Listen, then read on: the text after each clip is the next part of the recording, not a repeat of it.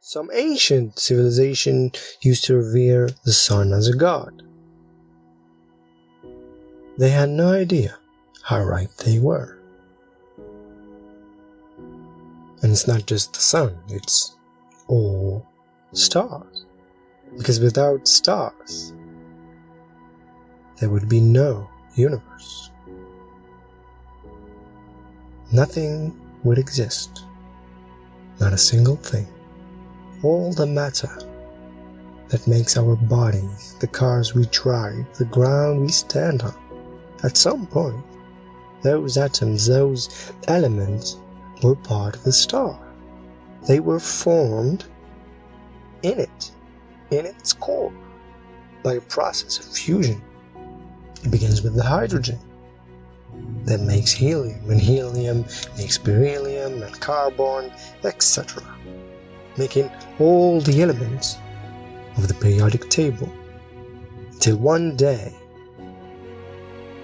until one day that process has to stop.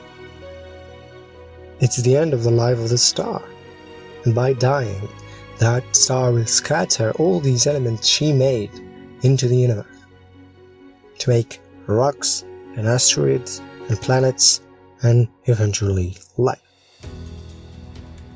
It begs the question how many stars had to live and die to make all the matter that we are made of? How many stars had to rise from giant clouds of hydrogen that by some magical force, it's not really a force, but we're going to call it like that gravity, starting to be attracted to each other and condensed in single points. And under the ever rising pressure and temperature, those hydrogen atoms found the necessary energy to fuse together, to go against the force that prohibits atoms from getting closer to each other and fuse to make a new atom. The birth of a star. We are the children of the stars. That's why, perhaps, we unconsciously understand it. Maybe that's why we love them so much. We stay up all night to watch them, to contemplate their beauty. Maybe in some level, our own atoms and molecules understand and remember the time they were a part of a star.